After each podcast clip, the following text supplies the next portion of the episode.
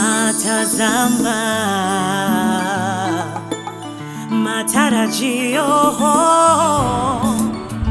najiona mbali kabisa, itafika. siwezi kata tamaa kamwe, ninaweza sana. Karibu kwenye kipindi cha Naweza. Mimi naitwa Sauda Simba na kila wiki nakuletea simulizi zenye mguso, hamasa na mafunzo ndani yake. Simulizi za kweli kabisa kutoka watu kama mimi na wewe ili tuweze kufanya maamuzi sahihi juu ya afya zetu. Na pia unaweza kufuatilia vipindi vyetu vingine vya Naweza kwa wakati wako kwenye ukurasa wetu wa Facebook. Leo kwenye Naweza tutasikia simulizi ya Mama Tabita, ambapo Mama Tabita na mume wake wanafanya kazi ya utoaji wa ushauri nasaha hapa Dar es Salaam. Katika simulizi yetu ya leo tutasikia umuhimu wa kutumia dawa za ARV wakati wa ujauzito iwapo mama atakuwa na maambukizi ya VVU. Simulizi hii najua itawagusa sana, manake inasikitisha, lakini pia ina matumaini. Na leo hapa studio niko na Salome Mwafongo. Karibu sana Salome. Asante sana. Ni mtangazaji kama mimi na atatusimulia simulizi yetu ya leo. Mara baada ya simulizi, tutakuwa na maswali kutoka kwa wasikilizaji na majibu na maoni kutoka kwa wataalamu wetu uh, kuhusiana na mada yetu. Ila wewe pia una fursa ya kuuliza swali au kutoa mawazo yako kwa kutuma ujumbe wako kwenye kurasa zetu za Facebook au kupitia barua pepe naweza at gmail.com. Haya, wakati ndio huu sasa kutega sikio ili upate kusikiliza simulizi ya Mama Tabitha. Naitwa Mama Tabita, ni mama watoto wanne na Tabita ndo mtoto wangu wa kwanza. Niliishi maisha ya furaha mimi pamoja na mme wangu Baba Tabita, ingawa hatukuwa matajiri kihivyo, lakini maisha yetu yalikuwa mazuri: nyumba ya wastani, shamba, chakula kizuri, na tulikuwa na marafiki pia. Kiujumla, niliridhika na maisha yangu. Lakini ghafla maisha yalibadilika. Msiba ni msiba. Hakuna msiba unauma kama mzazi kumzika mwanaye. Mtoto mtoto ndio wa kumzika mzazi. Mimi nimewazika wanangu wawili, na kama sio kuwapoteza wanangu, ningekuwa na watoto sita.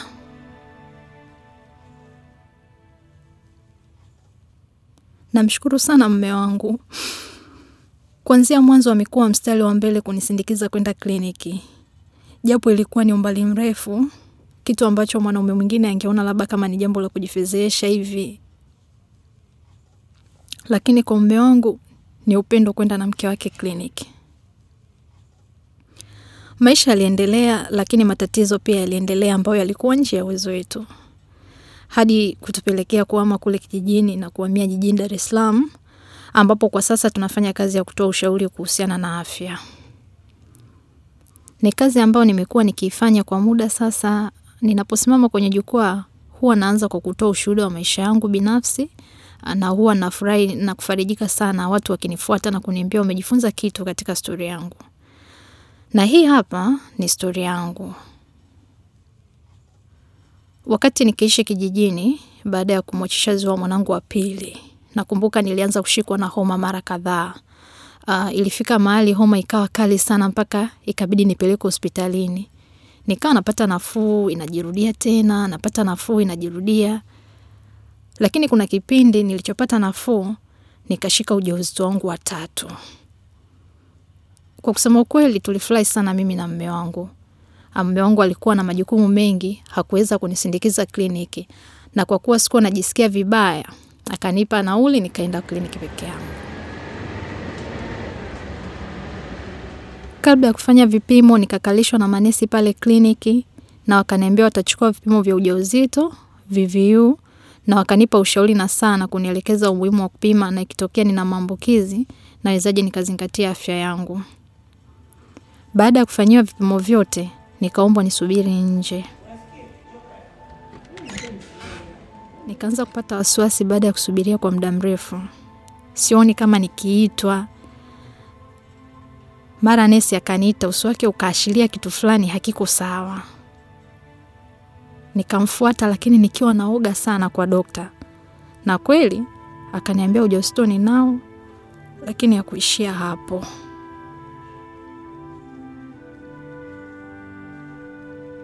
Nachokumbuka nesi akaniambia, unakumbuka tulivyozungumza wakati wa ushauri na saa? Nikamjibu ndiyo. Akaendelea, nakumbuka akaniambia, sasa unaonekana una maambukizi ya virusi vya ukimwi. Yaani kwa kusema ukweli, baada ya kusikia ile taarifa, niliishiwa nguvu. Nesi alikuwa na dokta walinibembeleza, lakini sikuwa mimi kwa muda ule. Kitu ambacho nilikuwa nakiwaza, naenda kumwambiaje mume wangu.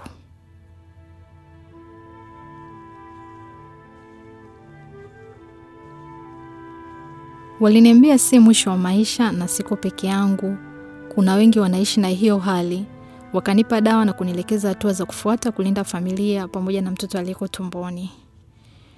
Nilipokuwa njiani nikirudi nyumbani, bado nilikuwa kama nimekufa ganzi. Yaani nilikuwa si, yaani miguu ni mizito. Sijioni kama natembea, yani mikono, yani sijielewi kwa kweli. Ni maneno ya yule nesi tu ndio aliokuwa yakijirudia kichwani. Umeonekana una maambukizi ya virusi vya ukimwi. Niliona nyumbani kwangu kama naenda ugenini. Watoto wangu wawili walikuwa shule. Nilimwona mume wangu amebeba jembe anatoka alikuwa ametoka shambani. Maana ulikuwa ni msimu wa mvua. Kama kaida yake alikuwa mwenye furaha, akanisalimia nami nili, nilijikaza. Nilijaribu kuficha mawazo yangu lakini mume wangu ananijua vizuri sana. Yaani ananijua. Haikuchukua sekunde akaniuliza tatizo ni nini? Nilipata kamshtuko. Kwanza nikamwongopea ni uchovu tu, lakini akakataa. Baada ya kunisumbua sana, nikatunga uongo kwamba gari leo ilikuwa linarusharusha sana na barabara zimeharibiwa na hizi mvua zinazonyesha. Basi akanipa pole, japo akulizika sana na sababu ile.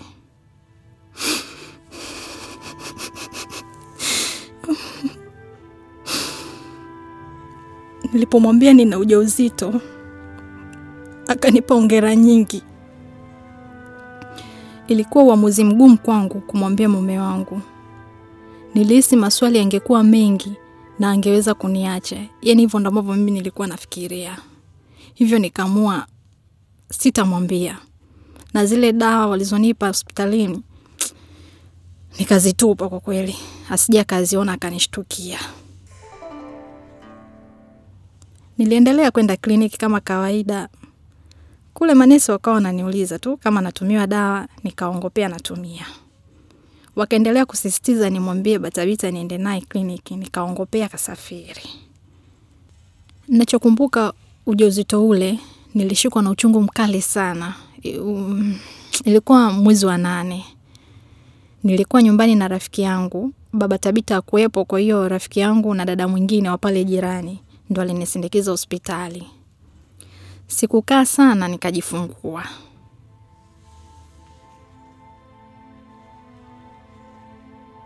Lakini hata sikupata kumshika mwanangu.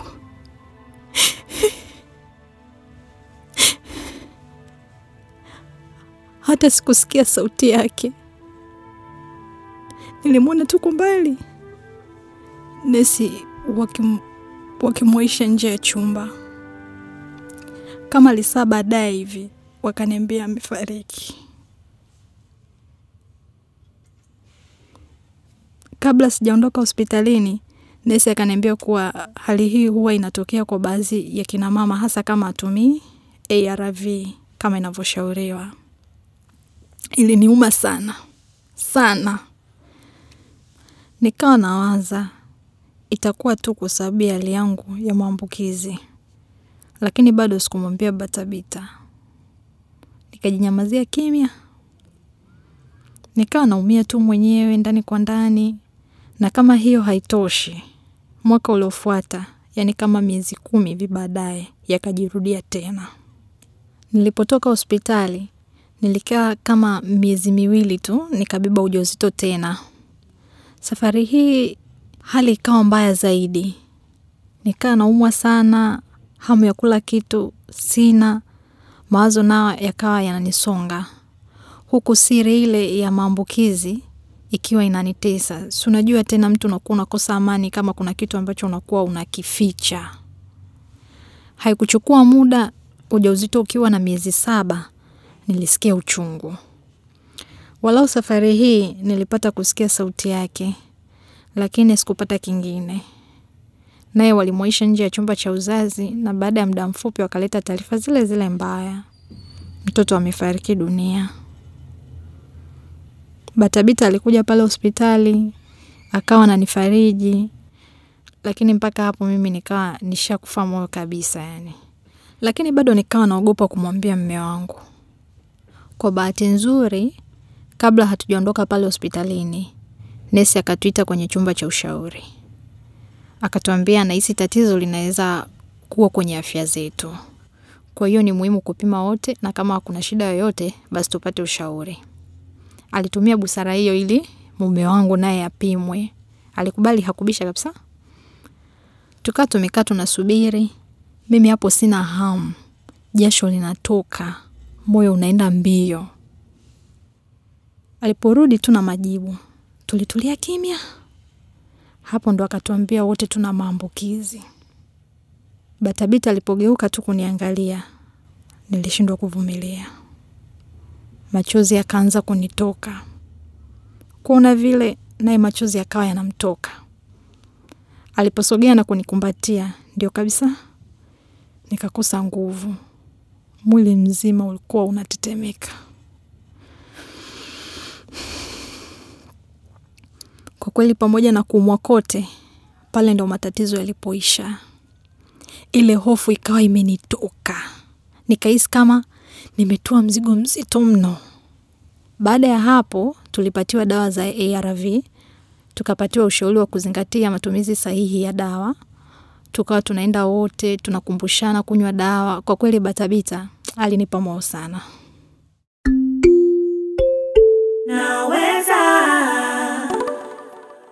Mahudhurio yetu ya kliniki yakawa mazuri. Uh, tukazingatia dawa na lishe bora kama walivyotuelekeza, mpaka afya yangu ikaanza kurudi na ile hali ya kuumwaumwa ikaisha.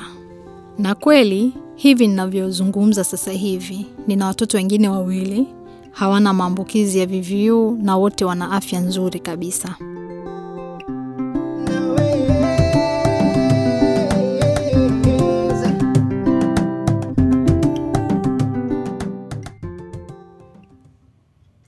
Ah, simulizi mmeisikia wenyewe, imegusa sana.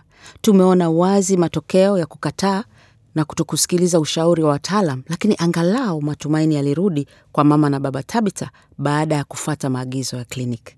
Asante sana mama Tabita kwa kutoa simulizi yako. Naamini tulichosikia leo, tumeona umuhimu wa mama mjamzito anayeishi na VVU kutumia ARV ili alinde afya ya mtoto. Salome, asante sana, umesimulia kwa ufasaha kabisa. Asante sana.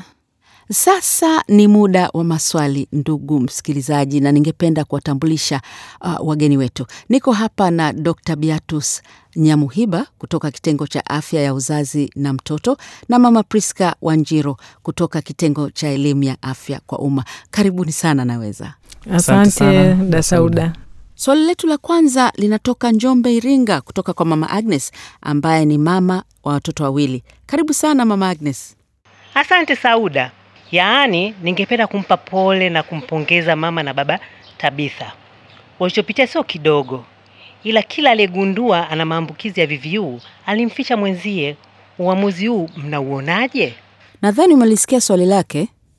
Ni- Nimelisikia swali lake vizuri sana na ni, ni, niseme tu kwamba uamuzi huu si uamuzi sahihi kabisa, kuficha hali yako, hali halisi ya, ya kiafya unapokuwa una tatizo na hii huenda ikakusababishia matatizo hasa ya afya yako kuendelea kutokuwa, kuto, kutokuwa njema kwa sababu hutaweza kufuatia huduma za afya. Yeah, na niongezee tu kusema kwamba haukuwa uamuzi sahihi kwa ku- ku- kumficha mwenzi kwa hali aliyonayo, na ndio imepelekea mpaka yeye amefika mahali anashindwa kutumia dawa kwa sababu anaona akionekana anatumia mwenzi anaweza akauliza.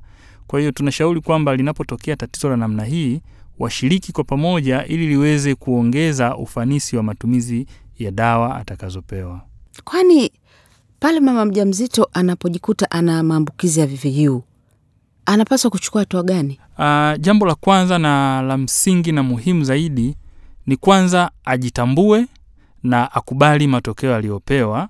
Ile itarahisisha uh, huduma endelevu, kwa maana ya kwamba tuna utaratibu wa kwamba tukiweza kumpima na kugundua kwamba ana maambukizi, huwa tuna utaratibu wa kuanzishia matibabu moja kwa moja katika siku zote ambazo atakuwa anaendelea kulea ujauzito kwa ajili tu ya kumkinga yeye pamoja na, na, na kumkinga e, mtoto aliye tumboni Mhm. ili apate uzazi salama. na, na labda pia si uzazi tu salama, lakini kupata pia mtoto ambaye anamtarajia anamtara- mtoto mwenye afya njema. Mm, sawa kabisa, sawa kabisa. Asante sana. Sasa swali letu la pili kwa leo linatoka Rock City, Mwanza. Tuko na Muhamed. Karibu Muhamed, sijafika huko kwenu muda mrefu. Karibu sana Mwanza Sauda. Uh, mimi sijui niseme nina swali au maoni. Huyu mama alipoteza watoto wawili baada ya kugundua na VVU, lakini akapata wengine wawili. Sasa kuhusu wale wawili waliofariki, kuna uhusiano gani kati ya mama mjamzito kupata VVU na watoto wale kufariki? Okay. Uh, niseme tu kwamba mama akiwa na ujauzito eh, wakati mwingi huwa wanapunguza kinga ya mwili. Sasa pia mtu akiwa na VVU, VVU au maambukizi ya VVU yanapunguza pia kinga ya mwili.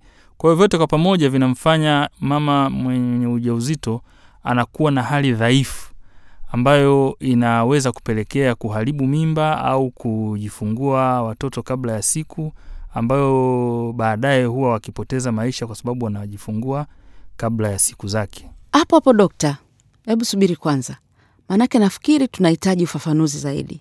Msikilizaji anaweza asielewe unaposema kupungua kinga, maanake msikilizaji alitaka kufahamu kwa nini katika hicho kipindi watoto wawili wamefariki na bado alikuwa katika hali hiyo hiyo ya maambukizi akapata tena watoto wawili. Swali zuri sana hilo.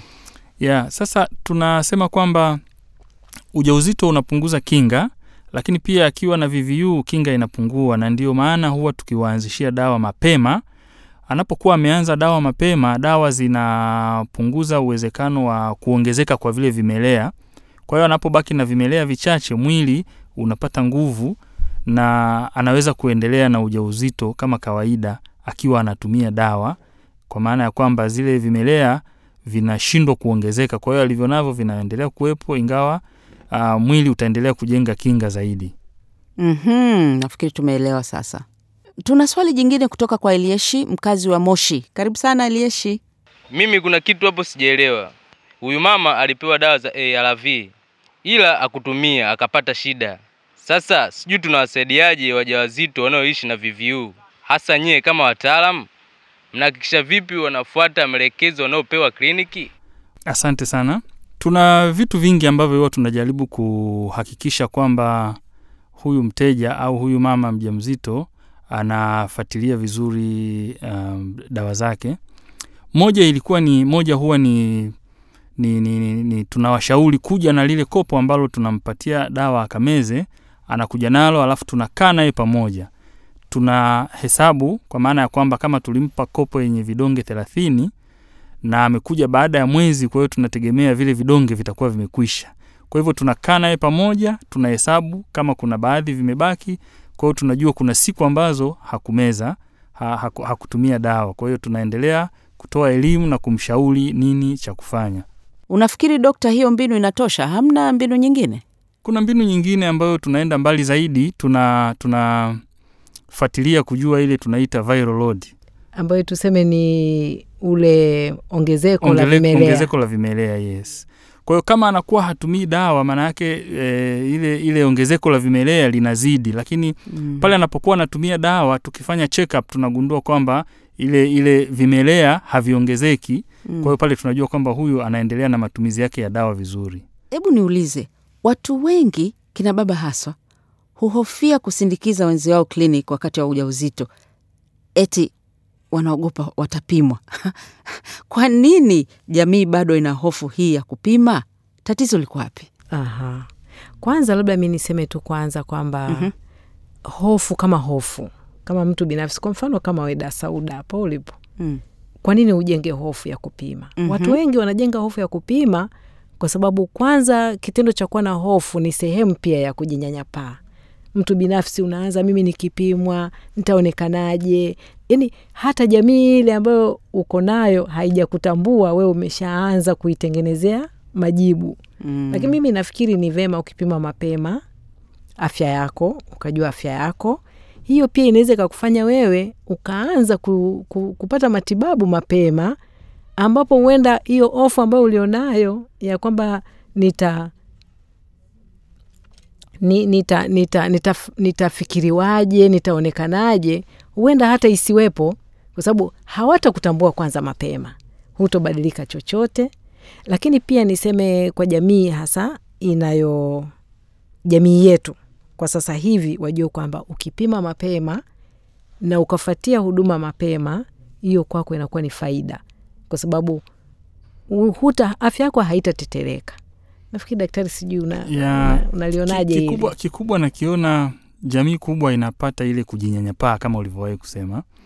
Kujinyanyapaa ndio inabeba sehemu kubwa sana, hasa pale mtu anapofikiri kwamba ha, wengi hawafikiri nikipimwa nikikuta sina nitaishije, lakini wengi anafikiri nikipimwa nikikutwa nao nitafanyaje. Mm. Sasa ile kujinyanyapaa ndio inajenga hofu ambayo inawafanya wengi wakina wengi hasasa wanaume wana, wana, wana, wanaogopa kuja kuchunguzwa afya zao. na, na hasa wanaume kwa sababu wanawake wengi wako ta, wana utayari unajua wa kupima. Ah, sisi ni jasiri kila siku. lakini tunasema kwamba ukigundulika una VVU matibabu yapo na yanapatikana nchi nzima, na kwa sasa ni jambo ambalo jamii inauelewa kujua kwamba VVU ipo e, mtaani. Kwa hiyo unapokuwa ukitumia dawa hautaonekana kama ni mtu wa ajabu kwa wengine.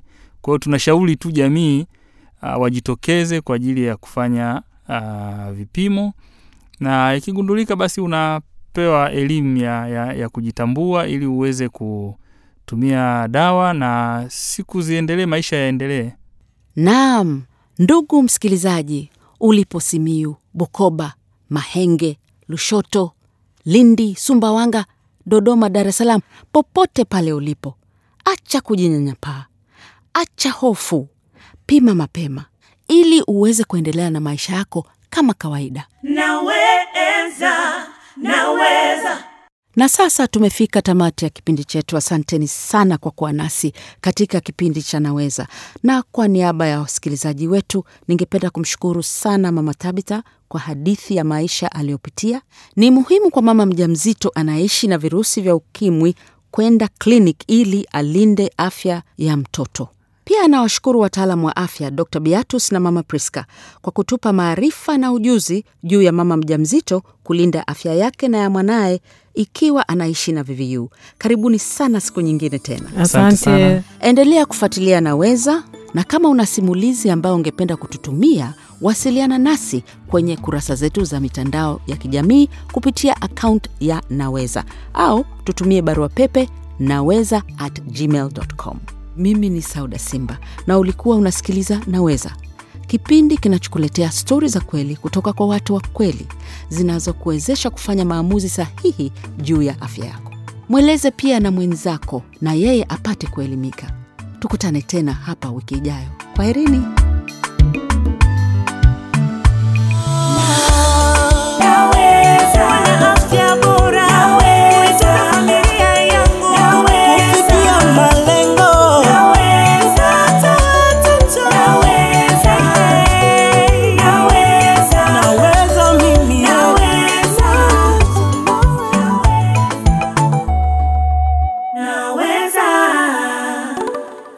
Ujumbe huu umeletwa kwenu na Wizara ya Afya, Maendeleo ya Jamii, Jinsia, Wazee na Watoto kupitia kitengo cha elimu ya afya kwa umma kwa kushirikiana na watu wa Marekani.